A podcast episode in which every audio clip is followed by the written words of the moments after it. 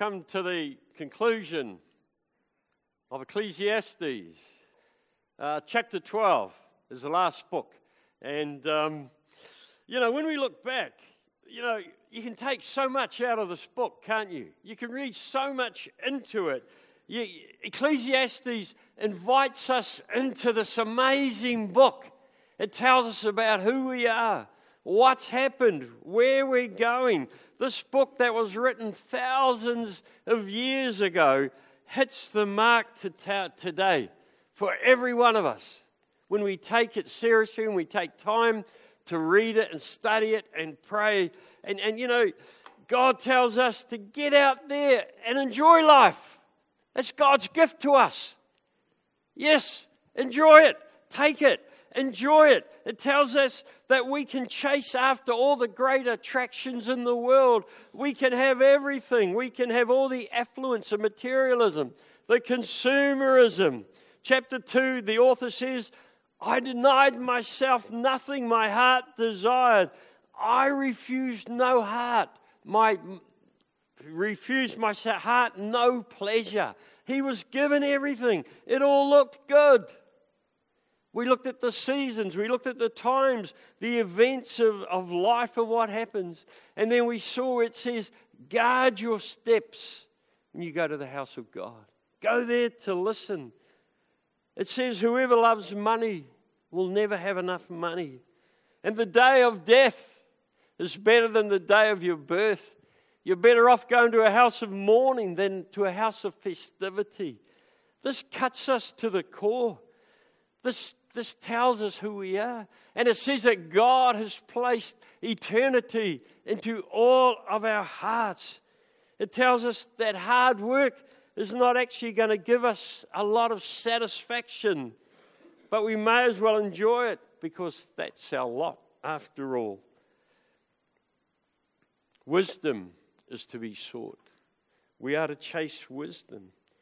And it says the futility of life is going to pass us all by really quickly. And what does anyone really gain in a passing world? Everything is cyclic. There's nothing new under the sun. We're encouraged to see that there is something beyond. There is always something else out there. Every pleasure, every desire is seen. And then we come back to reality, sets in that everything is meaningless. It's like chasing after the wind. There is nothing new under the sun. So while there is a lot of kind of pessimism, there is this optimism where God says to go out and have fun and enjoy our lives. That's God's plan for us. But to seek wisdom, wisdom is to be encouraged. Wisdom is better than strength. So as we come to the end, where is the answer to the meaning of life? The question is it's asked, it's its purpose of life, of the, the reason, the, the meaning. And when we've tried and, and when we've experienced all the attractions, all the flavors of the world that we live in, what does living your best life today really look like? And chapter starts... Chapter twelve starts with, remember your Creator in the days of your youth. Before the days of trouble come and the years approach when you will say, I find no pleasure in them. Remember your Creator. As you sit here today, you found the Creator. You may have been brought up in a Christian, well, nice church home and you found God. You may have just walked into church one day like I did when I was twenty-one, searching, and three months later I found God. And and the church that I attend when I'm not here for so many months ago, when I was there, a young man of eighteen walked into church on Sunday morning, never been to church before. His family had no interest in God, and three weeks ago that young man was baptized. Remember your Creator. And as we've said before, every five years, forget everything you've learned. Go back to the basics of faith. Remember your Creator. What was it like when you became a follower of Jesus? Can you think about that? Remember when you first met God. Remember your Creator. Know God. Remember the time you were first known of God, where you have this sure foundation of your faith. Don't just brush it over. Don't just say, oh, it happened all those years ago. But remember your faith in God. Remember and know that you were born again and that God knows you, and it's as fresh and as exciting today as it was five, ten, fifteen, twenty or fifty years ago. You know what I mean? Rem- take away today. Remember your Creator. Build a foundation of life on that. The, the expertise, the excitement, the, the fact that God loves you so much. And when you remember your Creator, you put God first in your life, and, and you let go of your own rights, and you live a life that wants to honor God, and you live a life that wants to be immersed in His love and His word. And the highest joy in your life is knowing God. Everything else is going to fade away. We live in such a busy, complex, fast, fast time. Remember, your God is to sit still and be with your Lord and be with your God. Remember your God at the, at the time. Remember your Creator. Acknowledge your God. Honor your God. You know, in Acts seventeen, Paul is speaking with the people in Athens, and he says, I see that you're very religious by the objects of worship you have and the temples that you've built. But God does not live in temples. He is not served by human hands. And then Paul goes on to say how God gives life, how He's developed and He's made nations. And then he says in verse twenty-seven, God did this so that they would seek Him and reach out for Him and find Him. Though He is not far from any of us, for in Him we move and have our being. In Him, when we acknowledge our God, in Him we move and have our being. God is not out there somewhere. God right now is in here amongst every one of us. He is not out there in buildings or objects or icons or books or stuff we just read about. Our God is alive. Remember your Creator today. Acknowledge Him. This is so eye-opening. It is a reality check for every one of us. And, and you know, and, and increasingly in my faith, I, I'm beginning to realize that the Bible actually works. I know you all realize that already, but I'm starting to realize it, that the Bible is what they said years ago. They said, oh, it's a blueprint, remember? I think it actually is. When we put our life into that Bible, when I look at my, my family, my immediate family, and you all, you know, we all have immediate families, the ups and downs, the good, the bad, the sad, the ugly of life. I can bring the Bible into every situation. I can bring God's word into every situation the people I love are going through. And I can sit with the word, and I can pray, and I can make sense of this world when I bring this Bible blueprint into the life that I'm going through. The people I know in the church, the people I pray for, what makes my life go around, I can bring the Bible into it. Don't leave the Bible out there. Don't leave God's word out there somewhere. Acknowledge God. And the Bible speaks into the times and the places of our lives. It speaks into our career, into our business, into our family, into our work, into our study. Remember your Creator. Don't leave God out there. God is in Him we move and have our being. He's not out there. And Ecclesiastes eventually tells us everything is temporary. Everything will come to an end. In First Corinthians Paul writes to the church, love never fails, but where there are prophecies, they will cease. Where there are tongues, they will be still. Where there is knowledge, it will pass away, for we know in part and we prophesy in part. But when completeness comes, what is in part disappears. When I was a child, I talked like a child, I thought like a child, I reasoned like a child. When I became a man, I put the ways of childhood behind me. For now we see only a reflection as in a mirror. Then we shall see face to face. Now I know in part, then I shall know fully, even as I am fully known. And now these three remain, faith, hope, and love. The greatest of these is love. Everything will come to an end.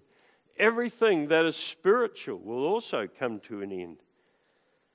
Let us boil it all down to living a faith-filled life. Add to that hope. Add to that the greatest of these is love. What would our life look like? What would our day look like if we started with faith, hope, and love? Faith, hope, and love. If everything we did, we started with faith. We remembered our Creator. Be someone with such a close, loving relationship with God.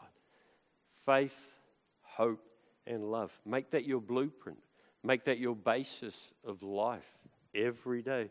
When Moses is in Deuteronomy, he's He's laying out to the people how they should live and how they should act. In verse nineteen in Deuteronomy thirty, he says, I have set before you life and death, blessings and curses. Choose life so that you and your children will live. You see, Ecclesiastes is telling us to choose life. Go through all the ups and downs, go through everything, but at the end of the day, choose life. Faith, hope, and love. Choose life. When you get up in the morning, faith, hope, and love. Remember your Creator. Don't be stuck. Don't be confused. Choose the life, your best life that you want to live. Fear God. Keep His commandments. Fear God. Read that as, as knowing God. Now, that doesn't mean we all have to go off to theological college or study the Bible all year round or run small groups or pray every day. All those things are really good. But the most important thing is that we know God, that we have a relationship with Jesus Christ. God is not out there somewhere. And I think we need to bring our faith into a reality realm, into the Christ, the Spirit within every one of us. We need to be reminded that we cannot control God. We cannot put God into a comfortable little box. We can't make our faith fit into a nice, comfortable box. There is mystery in our faith. Our faith is all over the place at times. It's not going to go how we want it. But when we start the day with faith, hope, and love, it gives, and the Bible, it gives us a place to begin.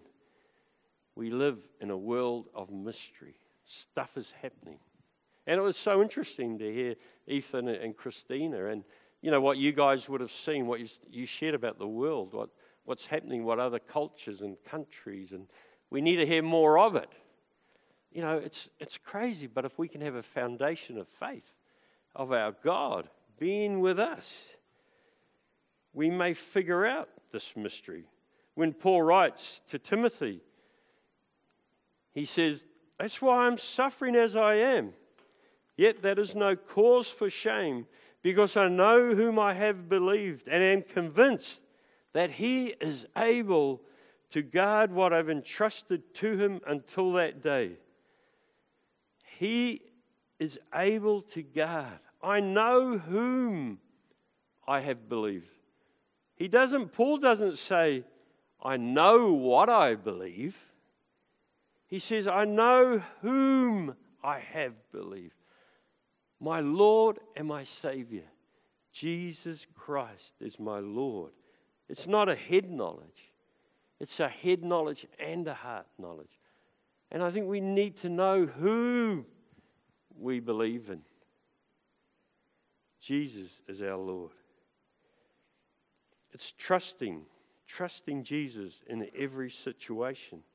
Faith tells us to obey the commandments of God. And in verse thirteen today, it says, fear God and keep his commandments. And Jesus says in, in John twelve forty-nine, I did not speak on my own, but the Father who sent me commanded me to say, all that I have spoken, I know that his command leads to eternal life. Talking to the disciples in the upper room, whoever has my commands and keeps them is the one who loves me. The one who loves me will be loved by, by my Father, and I too will love them and show them to my, show them, show myself to them. Love, love your God. Your command, the only commandment, is to love your God with your heart, your soul, your mind, all of your strength. Keep his commandments. That's verse thirteen, the very end of chapter twelve. Love God, fear God, keep his commandments. Today, in the New Testament world we live in, the only commandment. Isn't that amazing? Isn't that freeing? All we have to do is love God with all our heart, our soul, our mind, our strength. That's it. And build a life of faith. Faith is that obe- is being obedient to God's word. It is reading God's word. It is hearing God's word. Romans eight thirty-one says, what then shall we say in response to these things? If God is for us, who can be against us? If God is for us, who can be against us? Sit with that for a minute.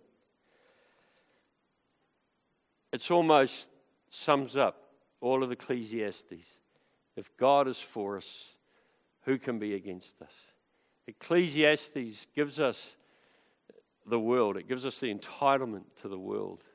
And then it says it's meaningless. It's chasing after the wind. And the best response we can come up with, if God is for us, who can be against us? And right at the right at the beginning, remember your Creator. Remember your Creator. Remember the first time you come to faith. You know, let's stop. Let's enjoy our Creator. Let's enjoy our creation. Let's be people who enjoy our Lord, who enjoy our Creator. Remember our Creator. You know, when you, when we come into church, you know, I, I mentioned earlier this young guy, he walked into a building he'd never been in before. How scary is that? When you come into this church and when you see people you've never seen here before, is it hard to shake their hand and say hello, to smile? It may be the first time they've ever been into a church. What was it like the first time you walked into a church? Remember your Creator. Come back to who God is. Forget what you've learnt every five years and come back to the very basis of our belief, basis of our faith. You know, the, the most important thing is that we have this solid foundation. Ecclesiastes tells us and shows us the, the wishy-washy stuff of life. It's the itsy-bitsy. It's a bit of everything. You can have it all. Please yourself. It's all there. But really, it gives you nothing in the end. And it tells us to come down to to a strong foundation in faith and to enjoy what God has given us. And I think we need to be churches today who are actually enjoying our faith, enjoyable faith. You know, I mentioned earlier talking to a man in, in Auckland uh, about the young young people in our churches today and the big Baptist world. We we I don't like to say it, but we're not keeping a lot of young adults and stuff. You know, I'd like to think that when any age person comes in here, we're happy, we're smiling, we're joyful. This is God's world, God's church. You know, that we encourage people, we listen to every generation. Every generation is important. But when people come into our church, they see people smiling. When we have, you know, Jess and the children, that we, we ask Jess, how's the children's work going? Or how's the young adults or the youth group? And, and we get excited and, and, and we're like, yay, let's all support and encourage each other and be excited and have fun. Yes. And we come into church, you know, and we celebrate ninety-year-old John down the back. Yay, John. You know, remember your Creator. Remember the excitement of being a follower of Jesus. You know, I, I had absolutely no church background. Looking for something, meaning of life, I went into this Pentecostal rah-de-rah church. Rah-rah, it's all big noise. But I was hooked. Something happened. That's what God does, and sharing your story. That's what God does. Remember that. Don't let that go. Be, be overexcited about it. Find your faith again. Remember your Creator. And when you come into the building, like Kevin on the door, shaking hands with everyone. Shake hands. Be excited that this is God's place. Exciting times. And, you know, if by chance we don't bring the Rugby World Cup back, you know, there's a slim little chance we might not. Let's not be too depressed, eh? Let's still smile on a Sunday. Eh? And up the wires, they didn't do too well either, did they, really? It's all a bit... Can somebody give me some good news now? You know, we have this incredible God. We have this incredible faith. Let's live it. Let's be excited. Let's show the world what we have. You know, let, let's show every age group. Let's listen to the little children. Let's listen listen to the youth. Let's listen to the to the young adults. Let's be excited to have young people. And let's listen to the John Grays, the older people as well, the family of God. But I think it comes back to remembering your Creator. Remember your walk into church. Remember your walk into the faith. And, you know, I've said before, the, the man and the lady on the door shaking my hand was just as important as the worship and the ministry and the message up the front. Because when I looked at, though, I was twenty-one, when I looked at some people who looked like ninety-year-old John, they looked old. And they were shaking my hand, smiling and welcoming me into church. And I thought, mate, if they can still love Jesus at that age, there must be something in it. The smile was just as important as everything else that was in church. Let's just love one another, love our Lord, love our God. And as we as we sort of come to the end of, of Ecclesiastes, let's just remember our Creator. Let's have a very simple faith. That every day, faith, hope, and love. That we get up, you know, and whatever the day brings, we walk in an attitude of faith, hope, and love.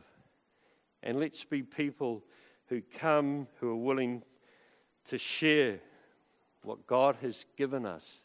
Share with each other. Colossians says, we always thank God the Father of our Lord Jesus Christ when we pray for you, because we have heard of your faith in Jesus Christ and of the love you have for all of God's people, the faith and love that spring from the hope that you have stored up in heaven. You can't get better than that. Stored up in heaven. Charles Spurgeon, the old Baptist preacher, he would tell us to be rich in faith, to daily pray, increase my faith, O God, to be overflowing with love, which is of God and seeks to make us like God, abounding in hope and readiness for our eternity in heaven. Hallelujah. Rich in faith, flown with love, abounding in hope. Hallelujah. Remember your Creator. Remember the depth of your faith. Let's pray. Father God, Lord, we sit, we stand, we kneel in your presence, oh God. Father, we are alive in you. It is your Spirit within us, oh God. Father, we give you all the glory, all the praise. We want to abound in hope, O Lord, in readiness for our eternity in heaven, O God. Lord, you have promised. You love us so much, Lord. Come, Holy Spirit, we pray.